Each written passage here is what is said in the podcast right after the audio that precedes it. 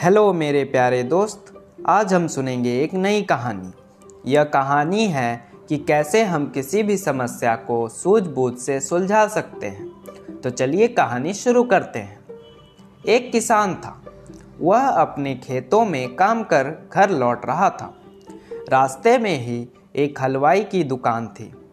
उस दिन किसान ने कुछ ज़्यादा काम कर लिया था और उसे भूख भी बहुत लग रही थी। ऐसे में जब वह हलवाई की दुकान के पास से गुजरा तो उसे मिठाइयों की खुशबू आने लगी।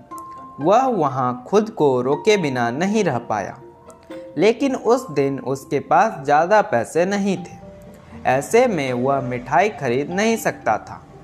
तब वह कुछ देर वहीं खड़े होकर मिठाइयों की सुगंध का आनंद लेने लगा।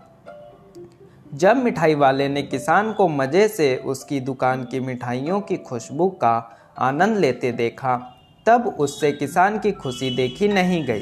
वह किसान के पास गया और बोला, पैसे निकालो। किसान हैरान हुआ और बोला कि, मैंने तो मिठाई नहीं खरीदे और ना ही चखी है, फिर पैसे किस बात के?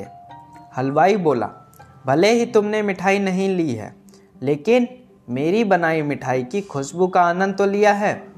हलवाई बोला, मिठाई की खुशबू लेना मिठाई खाने के बराबर ही है तो तुम्हें इसके पैसे देने होंगे। किसान पहले थोड़ा घबराया, लेकिन फिर थोड़ी सूझबूझ दिखाते हुए उसने अपनी जेब से कुछ सिक्के निकाले और उन्हें दोनों हाथों के बीच में डालकर खनकाया। अब खनकाने के बाद किसान अपने रास्ते जाने लगा। हलवाई बोला, मेरे पैसे तो दो, किसान ने कहा। जैसे मिठाई की खुशबू का आनंद लेने मिठाई खाने के बराबर ही है। वैसे ही सिक्कों की खनक सुनना भी पैसे लेने के बराबर ही है। तो दोस्तों, कई बार आपको जीवन में इस हलवाई के जैसे लोग भी मिल जाएँगे। ऐसे में आप घबराएँ नहीं।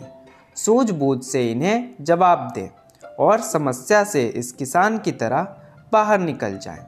Thank you.